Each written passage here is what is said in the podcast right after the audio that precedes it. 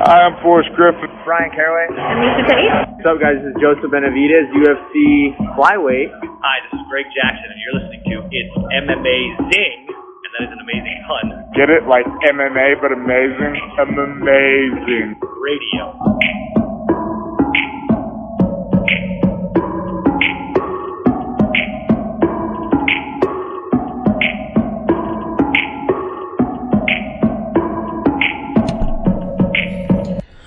Welcome to It's MMA Radio. I am your host, Dr. Law. With me, as always. Wait, where's Mark? Mark? Mark? Okay, that was my lame attempt at doing some sort of Bueller thing, but yeah, Mark's not here. Also with me this week, Kid Presentable. Oh, shit. Oh, shit. If you threw it to me, I accidentally just unplugged my shit. So you might have heard me just shit a couple times. But look what happens. Mark isn't here for one day, and stuff just falls apart.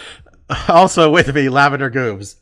Normally when that happens to you, Steph, is because one of your puppies just like rips the thing out of your computer. So that was kind of funny. I didn't think your joke was lame at all, Bobby. I thought it was excellent. Thank you. I appreciate it. And a better podcast would start over given what just happened to start this thing, but we're just going to roll with it because I think it adds to the charm of what this episode is. Guys, there was a UFC card this past Saturday. Mike, what were you and I doing during this pay-per-view? Let's see. That main event started around 10:30. So I think at that point we were about 4.5 hours into our Civilization 6 game. Yes, we were.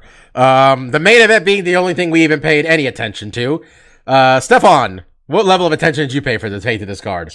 I believe I had my computer and TV on as a mix of NBA playoffs and the Overwatch League, because watching some esporting was more appeal to me than whatever these MMA fights were. And honestly, I was watching Dynamite earlier, and then I watched some of Takeover.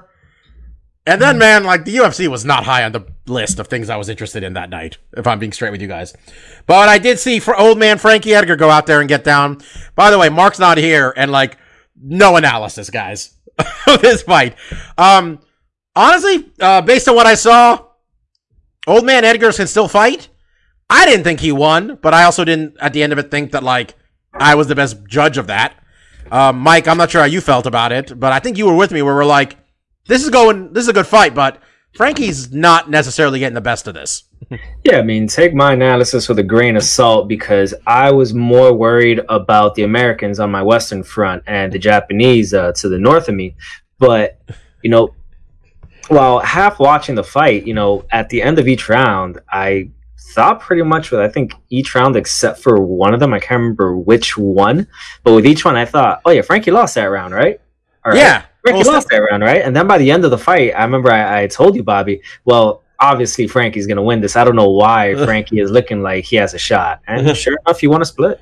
Yeah, Stefan, I guess the media tends to agree with our half-baked analysis. I mean, from what I saw in the analysis I got, I admit, I didn't watch it, but I did follow along a live play-by-play because I'm kind of curious what the result is. I got to know what happened at the end of this fight. And they had it 4-1 to Munoz. And so that's what one of the split decisions had it as, the dissenting judge, who is Sal D'Amato of all people. So the fact that people think that's the guy who got it right, it really tells you the state of MMA judging. I don't know what to take away from this, man, because all I know is what this is going to result in is Frankie Edgar is going to get a top 5 guy by virtue of winning and being Frankie Edgar, and so he'll get starched in a different fight. So after all our analogies the past week, I guess what I can say is Frankie Edgar is in the laundry room, but we haven't decided if today is laundry night or if we're going to push it to tomorrow, but he's in the room. He's in the basket. But we don't know if we're doing the laundry tonight. I think my favorite analysis of what happened was this guy, his name is Chris Rinney. He kind of does woodwork. It's kind of just hard to describe. He does art on wood depicting MMA events.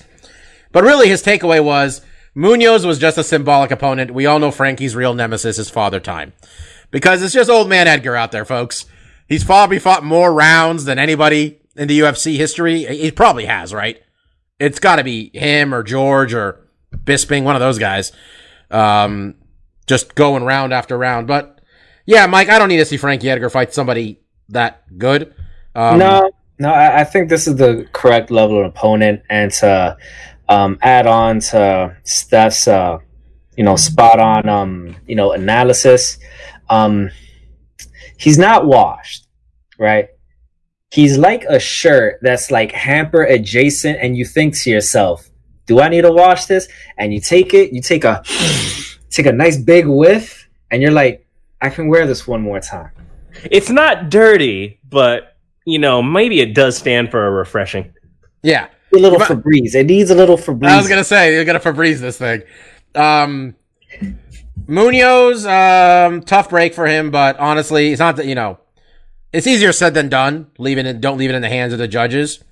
But man, had a lot of fights. He had a good run going after knocking out Cody Garbrandt. Lose the decision to Aljamain Sterling, lose the decision to Frankie Edgar. Going to topple down those 135-pound rankings. By the way, guys, Dana White said it, that Aljamain Sterling is getting the first crack at Peter Yan. Do we believe him? Or no? Because I don't. I think somehow Frankie Edgar's going to get a title shot. I haven't figured out how, but I think it's going to happen. Steph, what do you think? I think it's happening. Just because this is an unsexy division. There's not a lot of names value at this weight class. And then Frankie, didn't he go down another weight class? This is 35. This is... He lost him dropping to 25. No, because he got beat up by Zombie. This is 35. Oh, that's 35. What it was. Okay. Yeah. I see it happening. This is just an unsexy division right now. Therefore, it'll be the only one that is sporting appropriate. He also, by the way, Frankie, this is his first time cutting weight ever, apparently, for a UFC fight at 135. Decision being close and P. Poppy losing aside, if he's going to fight some more, Steph, this division? I mean... Yeah, whatever. I mean, look, okay, people are saying he should fight Dominic. I think we all agreed that we want to see Dominic versus Jose Aldo. I think let's just say we'd like Dominic Cruz to fight either Jose Aldo or Frankie Edgar. Is that good with you guys? I mean, it could be either of them. If anything, like, I like Dominic. Frankie's not going to hurt him. Like, yeah. Old man Jose, he might still, put a beating on those repeatedly injured legs. Oh yeah, but if Jose remembers the leg kick again, Dominic's legs, we might not see him for 5 years. He's only got one round of them, as we saw. Those leg kicks exhaust Aldo. So, but Frankie, that'll just be a lot of pitter patter moving around. It'd be a good sparring session. Do we really want to see Frankie versus Aldo at 135? Though no, I want to see Frankie versus Dominic. Frankie and Aldo, we don't need to see it again. We've seen it twice. We're good. I think Frankie and Dominic would be a nice co-main event. I think Dominic's next two fights should be Aldo and Frankie, regardless of how whichever one goes first, even happens. I think Frankie should fight Sean O'Malley. Well, I saw Sean O'Malley got into it with Ben Askren, because Ben Askren said something about him needing a stretcher, and then I was just like, MMA news is at a point where I just don't care. I'm like, yeah, okay, there was a conflict. Did anybody catch what happened actually, or do we even care at this point? I heard those comments initially from Ben Askren, and then I didn't care. There we go. Good to know. Guys spatting who aren't in the same weight class, who cares? Yeah. You're never going to fight. Also in this card, 4 finishes in this main card. Mike Rodriguez getting a knockout. Joe Selecki getting a submission victory by rear naked choke. Let's see if we've earned himself a Wikipedia page. Shayna Dobson getting a finish at women's flyweight in the second round with a knockout. And Daniel Rodriguez knocking out Dwight Grant. And Dwight Grant's not bad with a knockout 2 minutes into the first round at welterweight. So, yeah, I said all those names. None of you know who they are, realistically. Dwight Grant, maybe. And that's why we didn't pay attention to this card. Also, this past weekend, though, oddly enough, I feel all of us might have seen this on some level. Ryan Bader got beat like he stole something. Mike, Nemkov whooped that ass. Ryan Bader had nothing for him on the feet. Yeah. Give me one sec. Go to Steph. Stefan, go. Yeah, I saw a Twitter-length video, but it pretty much was the fight. Yeah. Ryan Bader looked like bad Ryan Bader in this fight.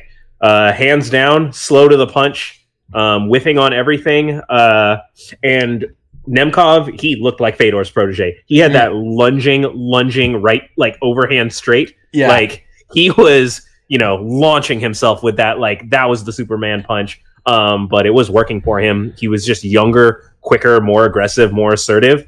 But like I said, it's okay because Ryan Bader is a heavyweight, you know? Yeah. Nemkov wanted to fight him at light heavyweight, which is not Ryan Bader's natural weight class. He is the greatest Bellator heavyweight of all time, as we discussed last week. So that's the only reason my man lost. He can go be the champion of the real weight class. But hats off to Fedor's protege. I'll be honest. He got Sambo legend alive. I'm gonna assume there's some sarcasm there, right? That whole thing is sarcasm. Okay. Everything about that is sarcasm. No, realistically, I mean, I was watching the fight and I'm like, man, Ryan Bader's getting tooled out there. And then when they saw Fedor in the corner, I just got more excited because, like, for the longest time, Steph, we'd hear about Fedor's camp, and we always were under the impression that like Fedor doesn't train with anybody, like. At all. I mean, like, and like, we finally got something going on here with some young kid who's actually looks like he might be something. Because Ryan Bader, jokes aside, is a top 7 light heavyweight in the world. Worst case, probably even higher, maybe with what's going on at light heavyweight in the UFC. I mean, I believe this was his first, maybe second loss since he's joined Bellator. I think this is Bader's first loss in a very long time. I mean, since I think Rumble knocked his head off.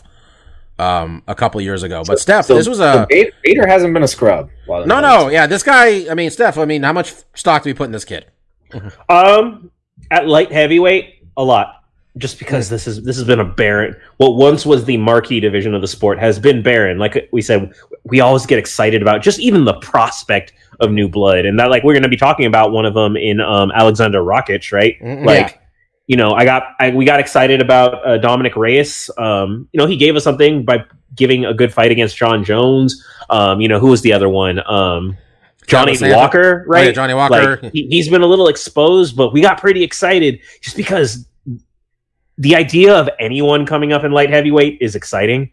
Yeah, just because it should be one of the marquee divisions, right? Like, just it's a bigger man than the average size man to be a light heavyweight, but it still has a semblance of like physicality and athleticism that you don't always get at heavyweight. Sometimes you just get some fat guys at heavyweight. Like, so it's a big dude who's really in shape is what light heavyweight is. So in terms of like aesthetically pleasing, that's why that was the marquee division. So we've just not had a lot of guys to be excited about. So, you know, Bader, he obviously did the big fish, little pond thing. Right. Yeah. And so the competition was limited, but it didn't diminish what his capacity was. And whatever guy eventually beat him, it meant that they were top 10 caliber. Right. Like we said, when Bellator was in its heyday. Right. What did we call it? We called it like the Bellator, the Sweet 8 spot. Like whoever the Bellator champion was number 8 overall in like in the promotion list rankings. So that's kind of where I would slot him in right now, you know, pending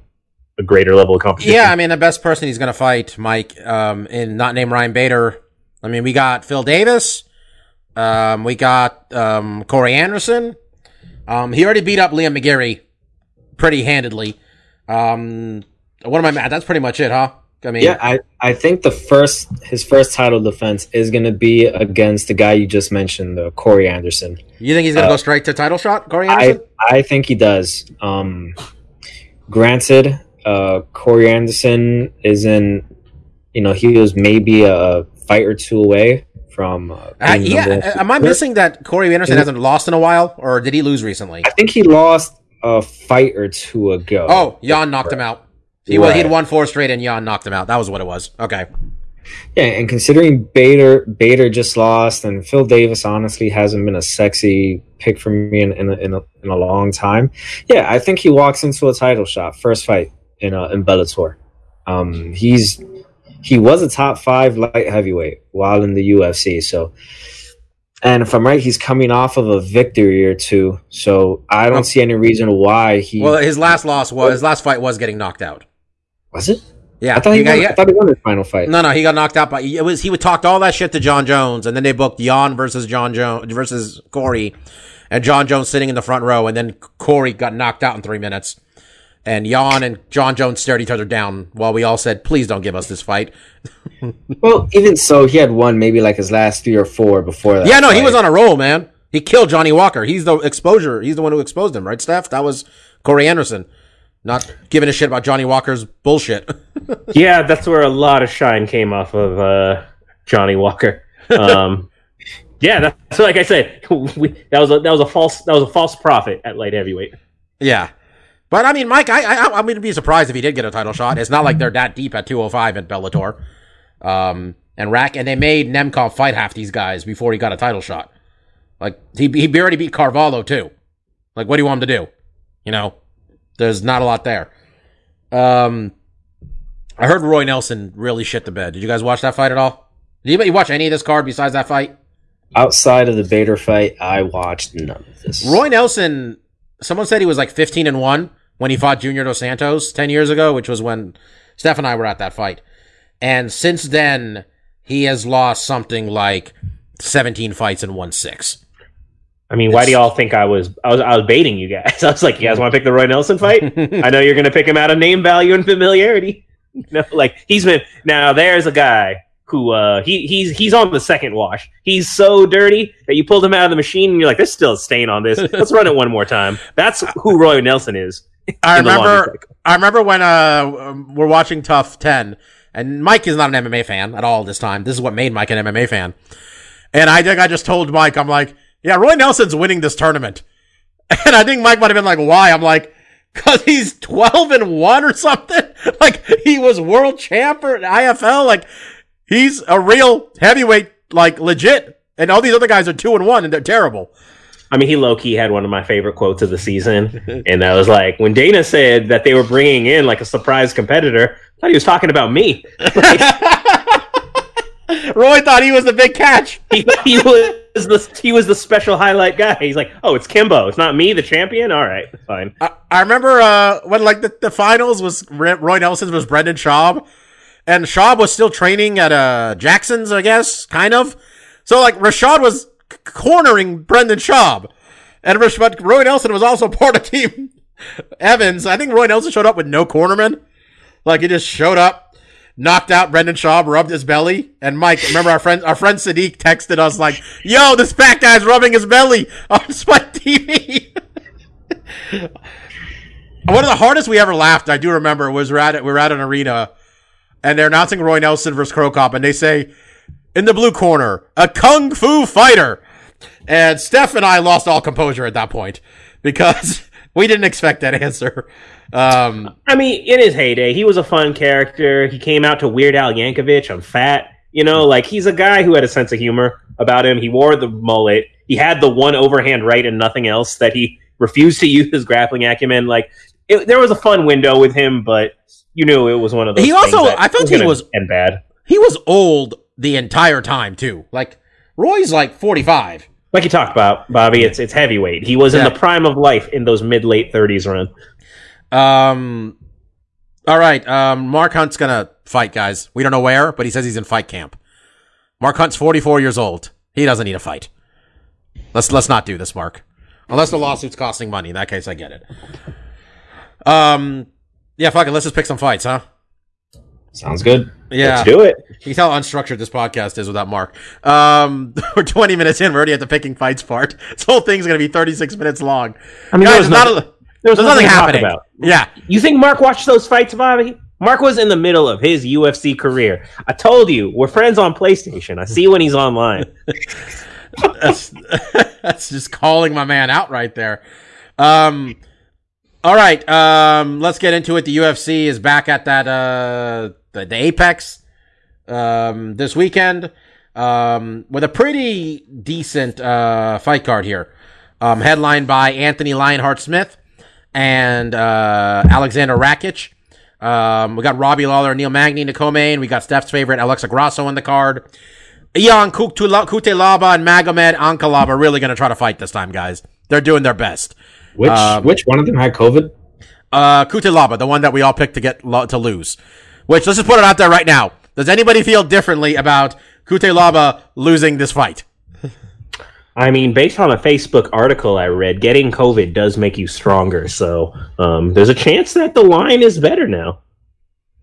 Sarcasm, Mike. You looked a little confused, but again, I'm still sticking with the sarcasm. That was a sarcastic, perplexed look. I read something on Facebook is always the lead into a joke, Mike. That is nothing. That is never anything serious about what I read on Facebook. I mean, don't you guys get your news from Facebook?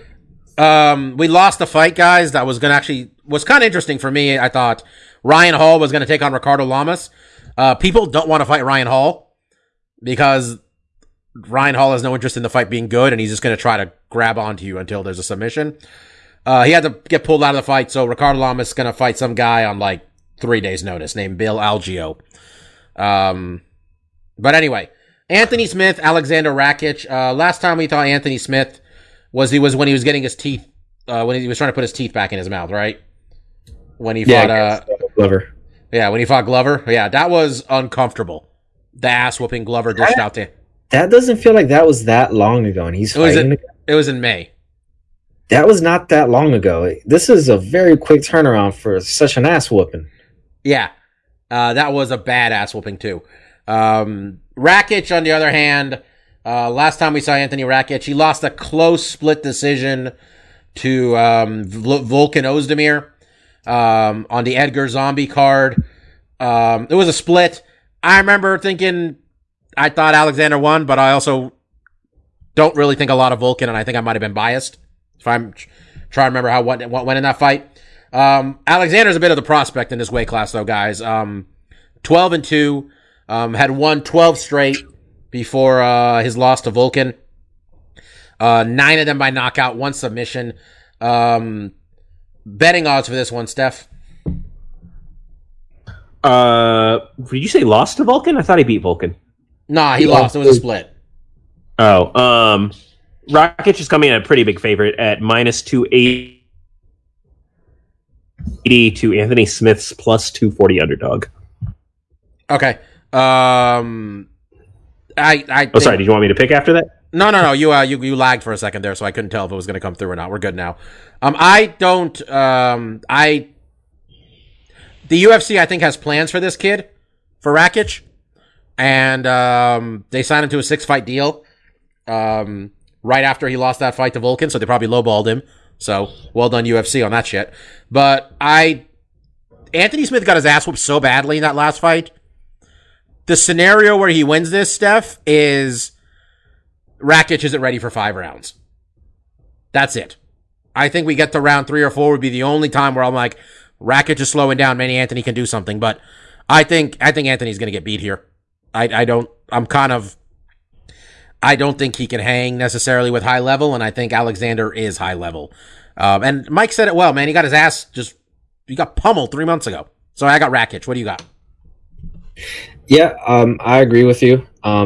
This isn't even so much a Rakic pick or more just against Smith because he got beat so badly, and that was just 3 months ago.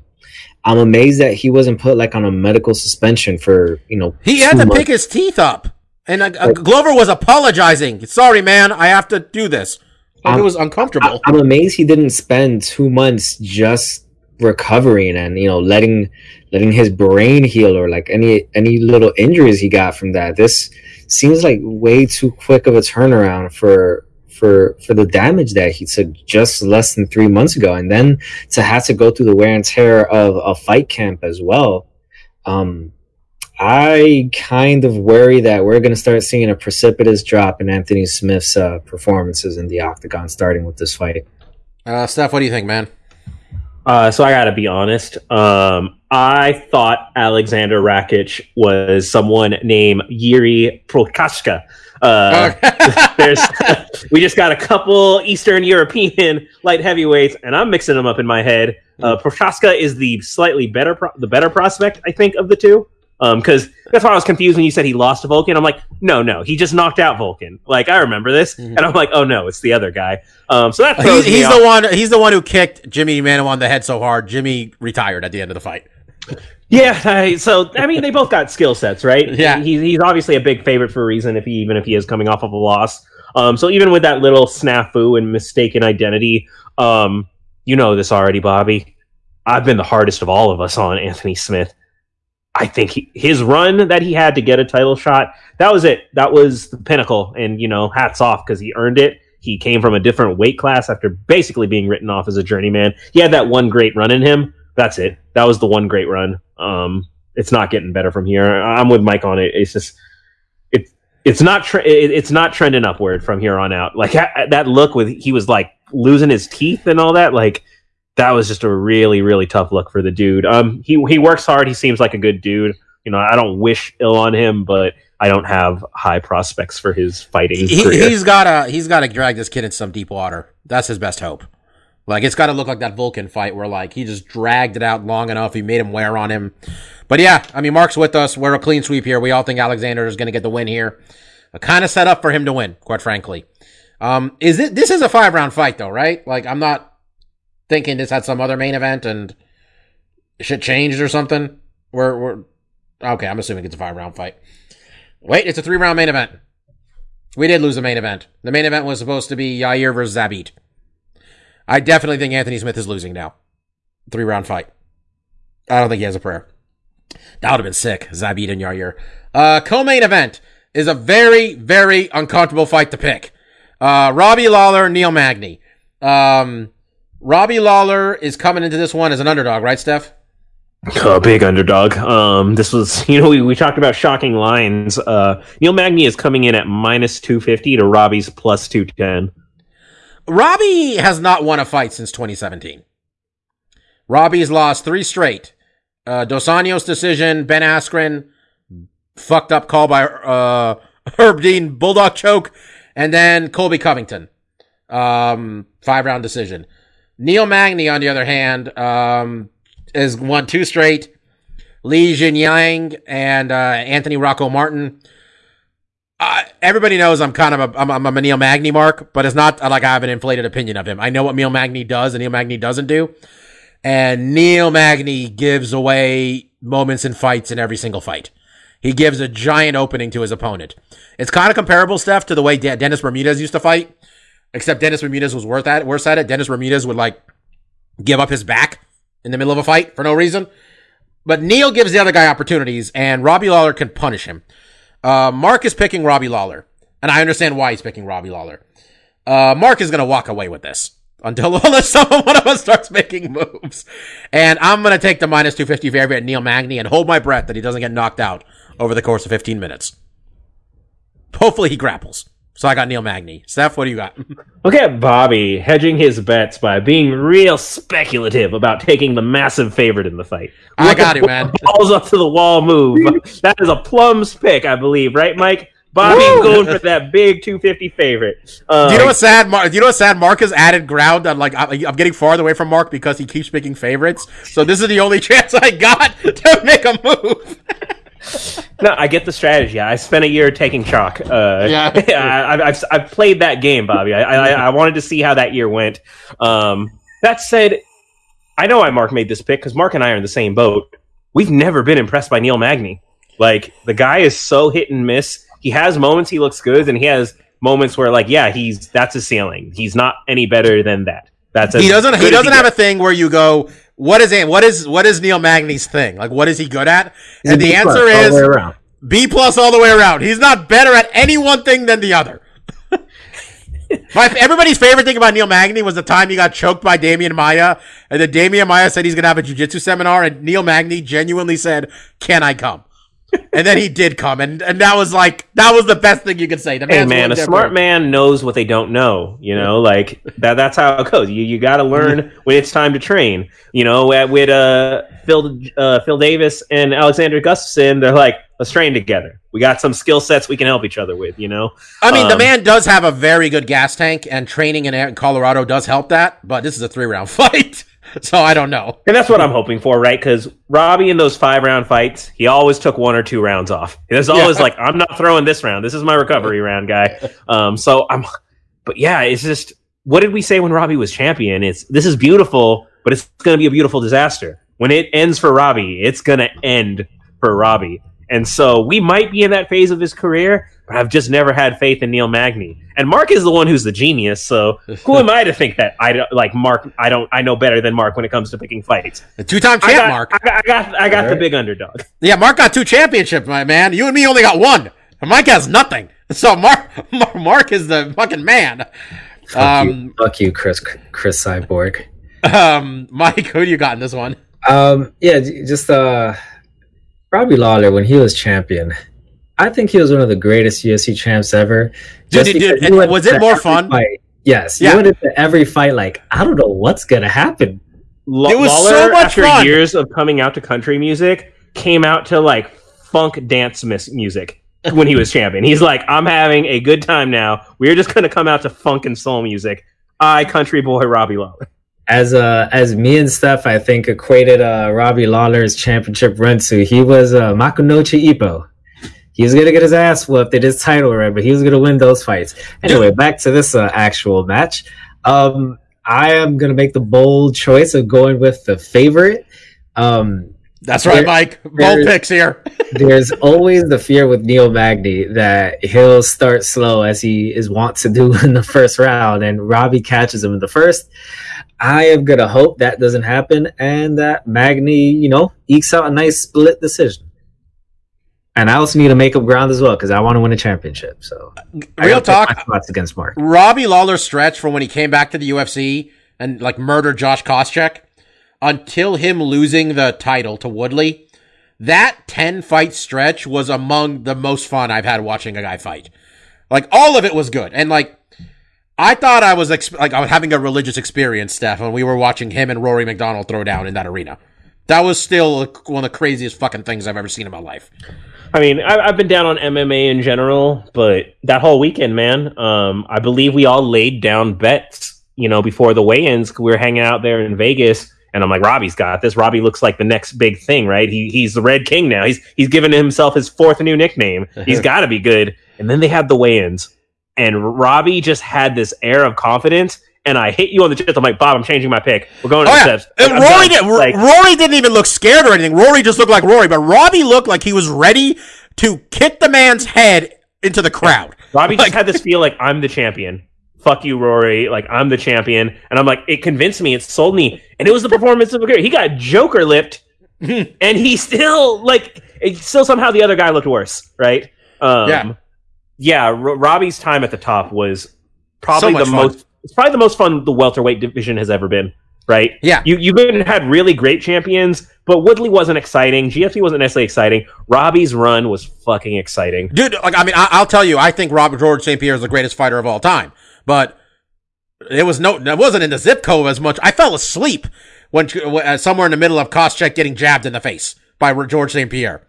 Robbie Lawler gave me stress just watching him fight. All right, let's talk about Alexa Grasso. Alexa Grasso is taking on Miss Ji-Yeon Kim at flyweight. Why it's at flyweight, I don't know, because Ji-Yeon Kim can't make weight. She just can't. Alexa Grasso's last performance, Steph, do you know what it was off the top of your head? She also couldn't make weight. She's moving up because she couldn't make weight. She wasn't at 25 already? Was that where she was struggling? So both of these are 115. No, she fought Carla. What was that weight at? That was 115. Oh, she is moving up. All right. Yeah. So this is Alexa moving up. She coming off of a majority loss to Carla. Fight of the night. Should have been a draw. Should have run a draw. G coming off of just beating up Nadia Qasim. Betting odds for this one, Steph. Coming in, at the big favorite is my girl Alexa Grasso at -320 to Kim's +260. Mark's got Alexa Grasso. I got Alexa Grasso too. I don't. You'll agree. I mean, she's one of your favorites, but there's times where you're just waiting for Alexa Grasso to pull the trigger sometimes in fights. So you always worry about that. But she's a very talented fighter, and I'm not comfortable enough with G to pick her in this fight. What do you think, Steph? Oh, yeah. I mean, I was always going to take Grasso. I've seen both of them fight, and this should be a really fun fight. They're boxers. Kim has good hands. She doesn't have much for grappling acumen, but that's Grasso's strength too. She is a boxer first and foremost. And that Alexa, her prospect run has been marred because she's been fed grappler after grappler. People just want to hold her against the fence. They want to take her down. And that's been her Achilles heel. And it's obviously been something she needs to work against, but this is her in her element now. I think Kim has good boxing, but she's also coming off beating a can in Nadia Kassim. That's right. That's right. I got to throw that in there because take this seriously, Nadia. You're going to be a UFC fighter. Take this shit fucking seriously. You say can, I say Coke bottle. What's the difference? I must be missing their joke. All right, so Bobby, a can is very flat and cylindrical. Oh, right? Okay, gotcha. There we go. All right, Mike, Mike being both offensive and complimentary of a woman. Go ahead. So Bobby just needed an explanation. I wasn't sure where you were going with it. I'm just like, it might be that, but okay. I like that you cleared it up for me. I mean, let's not forget she also faked the glove tap and threw a kick on someone. So Kassim's got some stuff to work through. Yeah. That said, it's my girl Grasso. I'm looking for her to hopefully get a knockout. She was TKing girls back in Invicta, which really kind of made her seem like a prospect in the first place. So I'm really excited to see her in a new weight class. It'll be more natural as she's kind of grown into her body now. I'm really hoping this launches her star. That's what I want to see out of this fight. Mike. Yeah, been a lot of false starts with Grasso. This might be a fight where we're finally able to see her put some of it together, since she won't be spending a lot of it pressed up against the cage. So we're going to be sweeping this one. And we all picked it last week, but Magomed Ankalaev versus Jan Cuțelaba. I'm going to say the same thing where I said, if they have weigh-ins, and don't let this man paint himself like the Hulk. Like, what's the point of him fighting? But yeah, Magomed, all of us taking him. Bruce Leroy's on the undercard, Mike. Yeah. Taking on a Georgian fighter named Giga Chikadze. Yo, real talk. Why hasn't Bruce Leroy gotten a title shot yet? He is obviously a main draw of the UFC. I mean, there's this thing called winning, and he does not do it. By the way, Giga, he is a minus 255 favorite. Two straight wins, though, that's when Bruce Leroy shines, baby. You know? Yeah. I don't even know if that's true, but I'll go with it. Bruce Leroy, 16-12, (1). Showed up to the UFC with a 5-2 record. So I'd say he's fighting the way the man fights. He wins more than he loses. And been doing this a while. He's still only 32. He showed up young. Still only 32 years old.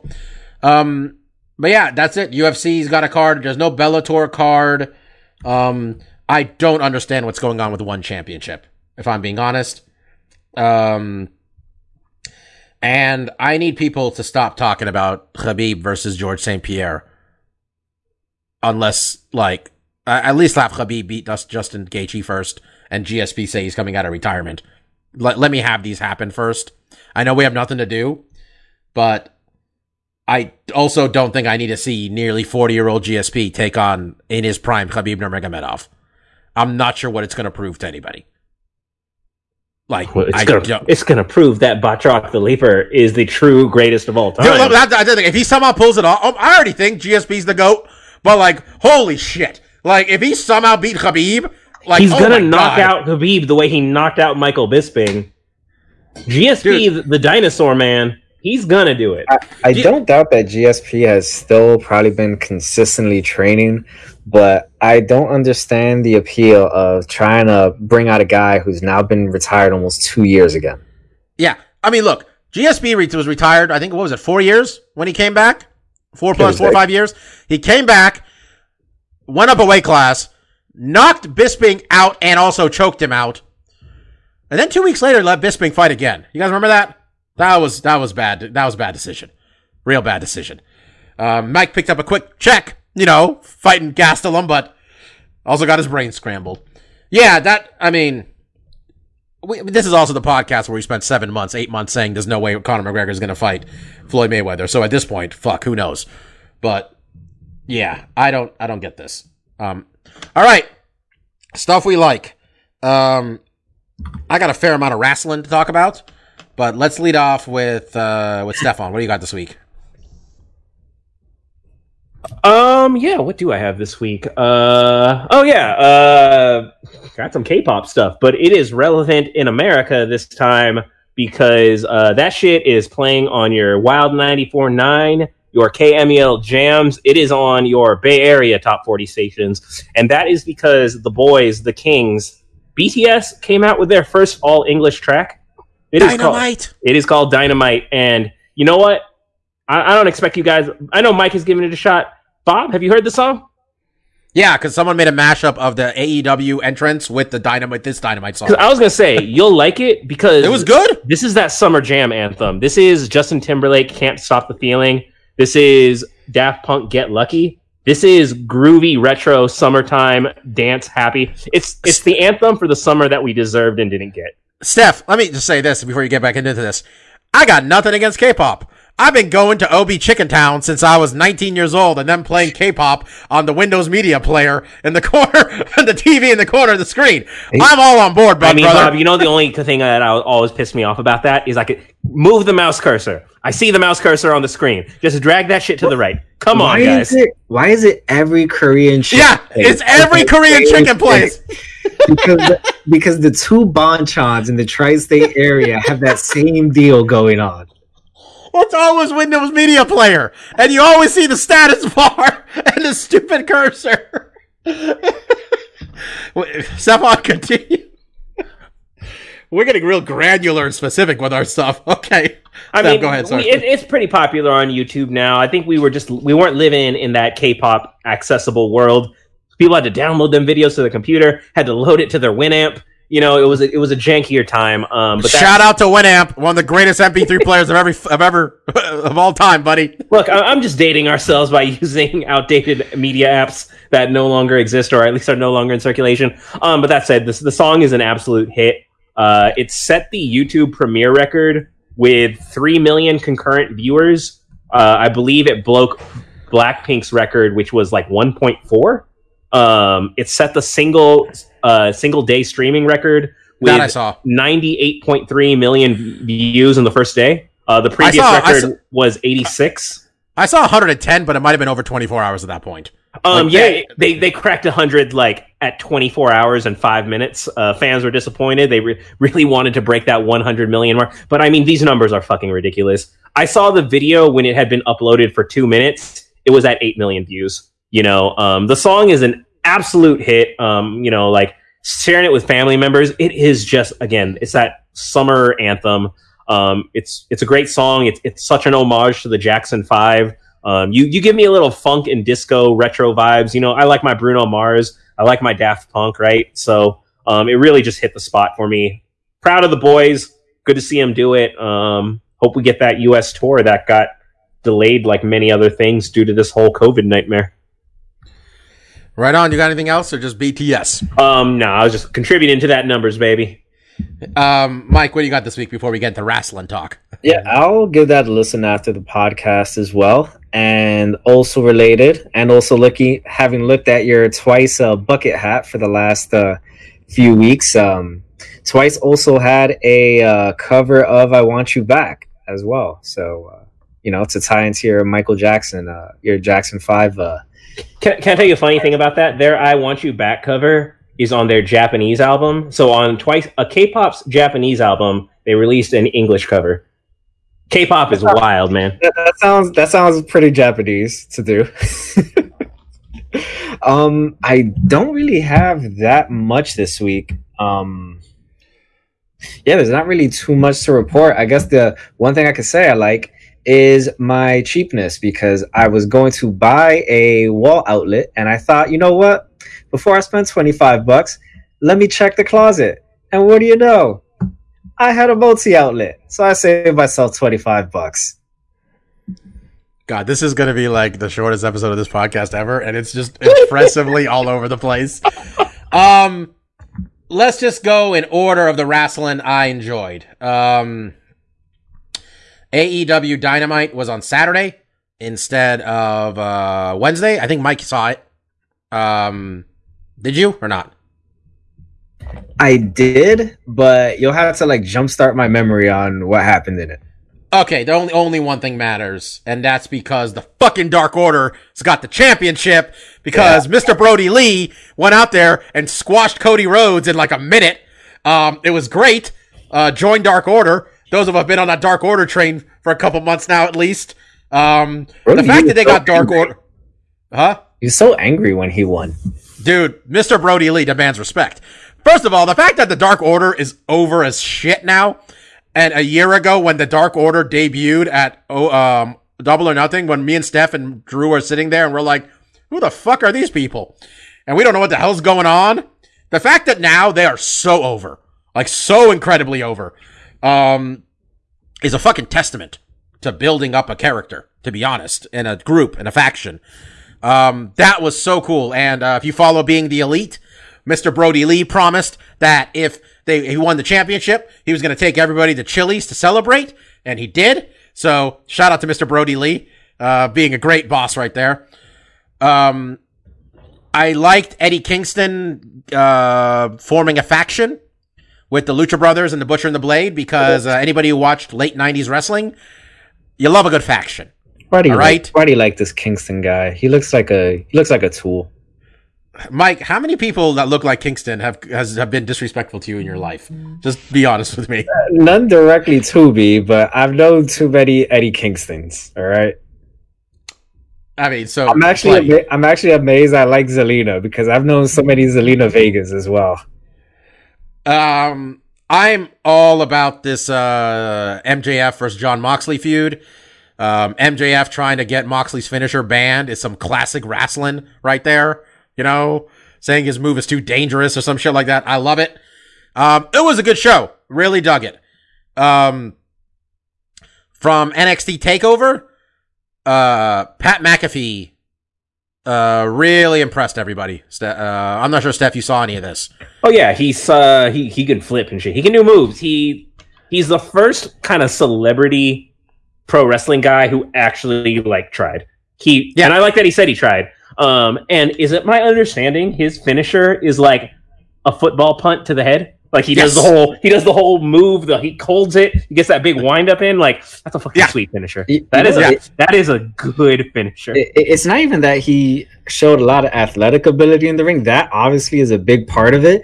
But his gravitas in the ring was actually really good as well. Like his, I'm not exactly sure what the terminology is, but. He played the heel in the ring. Yeah, he did a very good job. I thought before him, the kid who played Arrow was really good when he wrestled. I forgot his name. Stephen Amell. Amell was really good when he wrestled Christopher Daniels, and Christopher Daniels is a great wrestler, and so is Adam Cole. And Adam Cole, you know, was very much don't sell him short. Adam Cole's the reason this match looked as good as it did. I was listening to the Masked Man podcast earlier today. And he said straight up, no hyperbole, McAfee is probably top 3 in NXT right now on the mic. Like, his character, his communication, like, to the audience, to sell, like, they said, like, he's already high level. Like, he's very entertaining, and he's very good. Like, he has a podcast, and he's been on other WWE stuff. And him and Adam Cole have had this thing for years. We're like, they're buddies, obviously. And like Adam Cole and him, like, we'll just shit talk each other anytime they're in the same place. And I was reading that they didn't practice this match. You know, and if that's really what they just fucking went for it, that is even more impressive. Cause I kind of assumed like, guys first match, let's, you know, pretty much go step by step. Like, you know, which you can't blame a guy for that at all. It's a lot to ask to be on a network special, essentially a pay-per-view in your first match. But I read something where he said he didn't want to embarrass the sport. He said, I don't want to be one of those other celebrities who shows up and just does terrible, and it's embarrassing for all the wrestling fans that I'm there. And, I mean, WWE played it weird where they said that he's only been training for 2 weeks, but, like, they should have been honest and said, no, this guy owns a ring. Like, he got drunk and spent some of his signing bonus on a ring. That's a thing that happened. Man owns a ring. But I was thoroughly impressed. And also from TakeOver, Karrion Kross, the WWE is really making this guy into a monster. Took the belt off of Keith Lee. Clean. Keith Lee moving on to the main roster. And I still weird calling him Karrion Kross because Killer Kross was such a cool name. But, you know, can't call him that for some reason. And, yeah, it was a good show. Thatcher versus Finn Balor was awesome, too. And then SummerSlam. Stefan saw this. Mike and I were watching this. Mike, I thought, wasn't a bad show, but basically every match ended in the most anticlimactic way possible. Yeah, it was a running theme throughout most of, I think pretty much all of the matches, that when it ended, it was like, that match was just meh, you know, it wasn't anything to write home about. Yeah, especially I thought Randy and Drew were having a great match. Randy Orton and Drew McIntyre were beating the fuck out of each other. And then it ended on a backslide, which was like, when like, I watch a lot of wrestling, and when the guys have like a blood feud going, you're not looking for a weird roll-up finisher to end it. You know what I mean? Like, the match ended without anybody getting hit with an RKO or getting hit with Claymore. Claymore, yeah. Yeah, that was kind of weird. You also talked about it after the match that perhaps they're just trying to have this run for the next few months. So, I mean, I don't really know if the mechanics of this, but maybe the first match has to be kind of shitty. I thought, speaking of debuts, I was thoroughly impressed with Dominic Mysterio because that kid sold his ass off. The amount of pressure where you're the son of the greatest luchador that ever lived and you're making your debut at SummerSlam, and God bless Seth Rollins, because I'm sure Seth Rollins views it as some sort of personal challenge to prove how good of a wrestler he is, that he could take a rookie like this and have a great match. I was really impressed with the kid. He has really good punches. And before the match, when he said, it was like not in character, he said, man, I really wish Eddie was here. Because that was, you know, Eddie Guerrero he's talking about. Because, you know, his Uncle Eddie to him. I heard that. I'm like, really fucking Dominic's really just tugging at my heartstrings here. I thought he did great. Steph, I'd like you to shit on whatever the hell the ending of Sasha versus Asuka was, because that was a great match up until the ending. Yeah, it was just dumb. It was dumb. Like, I very loosely followed the current storylines, but I recognize pro wrestling, right? It's like a science. I Mike, you said the mechanics, kind of the machinations of how things, I get a lot of that about pro wrestling, and I admire when it's done well. To me, that was handled really sloppily. They're teasing that Bayley and Sasha, best friends, will ultimately have a fallout that leads them feuding over one of those belts. You know, I think it was a pretty foregone conclusion. Asuka was going to win one, but lose the other. I think, you know, these are very realistic things, but like, it was sloppy because I caught like some of the post stuff today, like going into Raw, just kind of watching some of the review shows, and they're really pushing this angle is like Bayley didn't take the hit for Sasha the way Sasha took the hit for Bayley. But here's the thing. Bayley didn't get hit by the butt and then got spinning back fist immediately next. So she did take the hit. So pitching the angle is like, oh, she didn't take the hit. She did. She did take the hit. So your angle's dumb. Like, if you had Bayley walk away, like, just completely, like, no, fuck, I'm out of here. Like, if she abandoned Sasha, that's something you can push. Bayley should have, like, tried to get involved and miss and hit Sasha. Something like, really, that's her fault. There needed to be something credible. It just was, it seemed like, oh, that's how you're going to sow the dissent. That was weak. So yeah. It's obvious the angle they're going, but the execution was lacking. And that's a shame because Asuka and Sasha had a hell of a match. Asuka and Sasha, I thought, showed why they have been two of the best women's performers ever. Like, they had a great technical battle. I love the submission counters. You know, it's one thing when you do striking counters, but like, it's like some good UFC stuff, right? Where you get these sweeps and these reversals. I think the submission counter game was really, really clever in that. I like that there was a tap. Like, you were complaining about the, the backslide. Like, you know, I told you, I watch Simon do the ups and downs a lot, and that's pretty much how I stay in the loop with what the current events are. He has a counter for how many times a iteration of the surprise roll-up has been used in the year 2020, and it is an ungodly amount. It is roughly 80% of all matches. So when you then do it on the pay-per-view as well, it's like, what the fuck happened to finishing moves? Like, well, you know, it's also, I mean, especially with the one example I gave, when you have two guys whose finishers can literally be like, literally Randy Orton's finisher, the joke is out of nowhere. Like, it your finisher can be hit with a surprise. That it can be exciting. Like Randy hits an RKO finish. The motto for SummerSlam was "You'll never see it coming." And well, let me tell you, I didn't see that fucking backslide coming. Like that was fucking stupid. The match was so good. Like I'm all about this. Like I watch wrestling on Wednesdays, and I'll like check in on the Monday, Friday stuff every now and then. Like my understanding is Randy Orton's killing it on every level right now. Old man Randy Orton. And like I was really enjoying this, and I'm like, yeah, man, these two big dudes, like Randy's a big dude, Drew's a big dude, they're beating the fuck out of each other. Like somebody's gonna hit a finish and we're gonna go home. And then I don't know. And then main event. I don't think The Fiend should be the champion ever. We missed one part of the Randy Orton. Oh no, wait, sorry. This is during. Yeah, no, I'm getting to the end. I know you're talking about. Yeah, sorry. I was half paying attention to most of the reign. My understanding is everybody thought Braun Strowman was a shit champion. I don't think you should ever have The Fiend hold the title. Steph, this is kind of my feeling when they first did it, where I'm just like, I don't think he should lose when he's The Fiend. And I think when you make a guy champion, you kind of really put a, like, you limit your options. You know what I mean? Like, you don't, like, he should only be this spooky-ass character who goes after people. Why does he give a fuck about being the champion? It's tough when you book a monster as the champion, because Andre the Giant was never world champion. Just putting that out there. Like the Fiend, the Fiend is is really truly one of the best characters in all of pro wrestling in the last decade. Since we stopped watching, it's truly is remarkable how it works, the mechanics of it. But the problem is he has to wrestle a certain style, and that style is very stifling. It's very limiting, and you know, guys who are fighting for the belt, these are your best guys, right? But are you going to have everyone no-sell everyone? Are you going to have everyone have to be just absolutely demolished and crushed?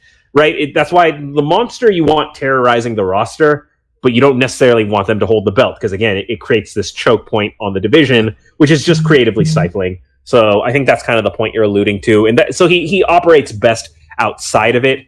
Braun is a different type of monster who can work as a champion, as you're looking for the underdog who can overcome him. That's classic monster. Like, The Undertaker was champion multiple times, but The Undertaker's best days were when he was not champion.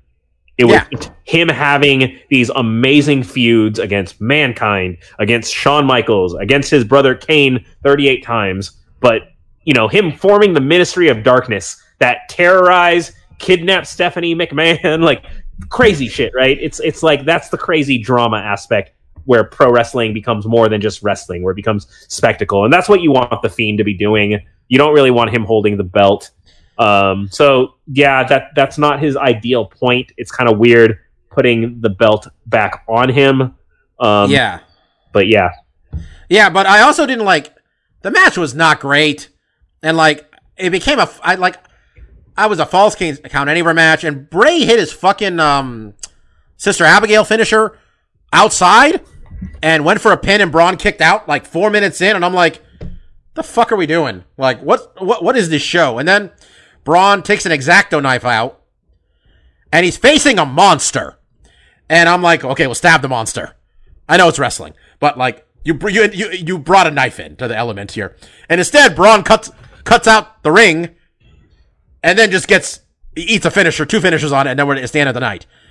I didn't like that at all. The match was kind of shitty. But really, the takeaway was what came after the match, Mike.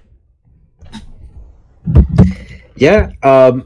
And to lead up to what came at that point, earlier in the night, there was a promo that had...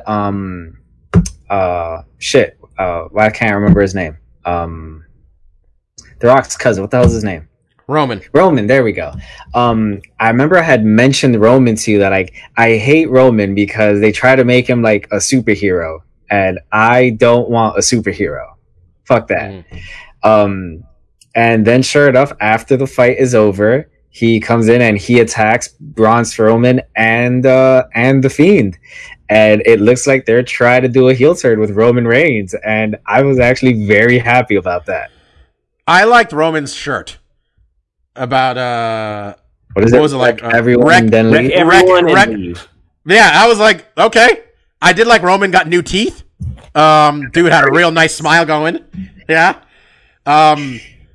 He just beat everybody up. And I was just like, okay. They missed him. Honestly, they could always use him. I don't know if him and The Fiend is anything anybody is interested. Again, like, they could have just had Braun win and have Roman go beat up Braun, and we just move on with our lives here. But I don't... Sure. I feel like you take some of the spookiness and mysticism out of The Fiend if he gets just attacked from behind and now he's unconscious on, you know... He's not... Roman's going to take the belt off of him. Like, that's what's going to happen. Overall, show is okay. The endings of a lot of the matches sucked, but the matches themselves were good. I thought Rollins and Mysterio was good. I liked Rollins dressing up with Ray's gear from Halloween Havoc 97, which I got, and I don't know how many people other people got. Shout out to Mikazi, the costume designer, for doing that. I thought that Asuka, both of her matches were good. I think Sasha's the best wrestler in their company, best female wrestler in the company, and her match with Asuka was great. And I don't even remember what happened in the Street Profits match. So, to be honest. Just so you know, Raw just announced that at WWE Payback, Roman, The Fiend, and Strowman will fight in a triple threat match. Do they have a pay-per-view next weekend again? Is that a real thing? Well, it's not really a pay-per-view, you know, if you just have WWE Network, it's just... Well, I mean, yeah but they have another event next weekend, right? Literally, yes. A week later, Sunday. Wow, that seems like poor planning. I don't know, man. SummerSlam was a really big deal when we were kids. I used to order WrestleMania on SummerSlam, and Steph and the boys would come over. It's hard for any of these things seem like a big deal right now, to be honest. So I don't even know how to gauge it. What do you think, Steph? Overall, from what you saw, I think it was interesting. To me, the big takeaway I took was this was their first, like, kind of big show outside of the Performance Center.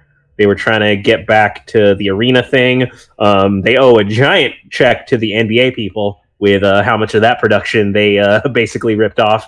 But, you know, that's the stuff I just find very fascinating about live events in the current times we're in. I just have a curiosity of how people are trying to do things. I've been watching, you know, European soccer. I've been watching the NBA, you know, the baseball with the teddy bears in the seats behind the plates, you know. I just find it interesting. So seeing them do the big boards pumping in the sound from a production, it was a spectacle, and it was something on, and it was again, it was more worth my attention than these MMA fights this past week. So yeah, you know, that's fair. And how confident is everybody that Braun's gonna have to take a pin for Roman so they can get the belt off of The Fiend without The Fiend losing? Because that's where I'm at. Just putting that out there right now. That's what that's going to happen. I mean, that sounds right, Bob, and this is what I was saying to you during. I just want Braun... Do you remember how Braun Strowman was at his peak when he was fighting Roman, when he was just throwing trucks at him? And he was just like, I'm not finished with you. Here's a garbage truck. I'm not finished with you. Here's tipping over an ambulance. Like, I like the cartoonish monster. He literally killed Roman on a weekly basis. Like, he just found new ways to kill him. It was just like, I don't know what the cost of this is for you to keep tipping over large... like heavy duty vehicles, but I'm in it. Like, see, that was something that made me tune in, was what is Braun Strowman going to tip over this week? Like, dude, it's not like they have to do anything live. Just spend a couple days, have Braun knock shit over. Just knock shit over for a couple days, and just every episode. Look what Braun did this week. Look at Braun. He just punched that cinder block, punched the cinder block in half. Look at Braun. He just stomped and there's a crack in the earth. Let's do it. That's why I watch wrestling. Dumb shit like that. All right. We managed to still get to an hour and change with me rambling about wrestling. Thank you all for listening this week. There will be a show next week. God willing, Mark will be back on it. We're going to talk about... see if Alexander Rakic gets back on the contender status here. We're going to talk about how wrong I was for picking Neil Magny to win this fight still, despite him being a favorite. We're going to preview this UFC 176 card, which is, on paper, miserable. Just a level of shitty that is mind-boggling. With a main event of Augusto Sakai versus Alistair Overeem. We got Nico Montoya on the card. Yeah, this is terrible. This is real bad. It's so bad. Is it be her first UFC fight? No, she lost her belt at some point, didn't she? They stripped her due to injuries and a billion other things. I don't know that she's ever actually fought since that tough season. She fought once, and she lost to Juliana Pena. How does she still have a job? She honestly, Nico Montoya just seemed like, it wasn't that she was a bad fighter, but it just seemed like there was so many things that I'm like, we've seen the UFC enough to be like, she could just lose her job any minute here for any of these things, right, Steph? Like, at any point, they could have been like, just go home. It's just like, yeah, it's not that she was bad. It's circumstances happened, and she didn't play nice. She wasn't a kiss ass to the organization. So it just seemed like, yeah, I could see you being on the wrong side of Dana real quick. But I like her. Like, I watched that tough season. I'm the only person in America who did. And she was my favorite person on it. And I cheered for her the whole time. So I want to see her get on track in the UFC. So it might be trash, but I will watch her fight. Sounds like the OSP fight got rescheduled for this card because it is also the second best fight now. That tells you how bad this is. There's a lot of people. We got Sajara Eubanks on this card. We got some checkered people on this card, folks. Anyway, we're going to talk about that next week. Everybody be safe. I was Dr. Law. That was Kid Presentable. That was Lavender Gooms. Boy DJ Mark will be back next week. See y'all next week. Peace out. Cheers. Peace.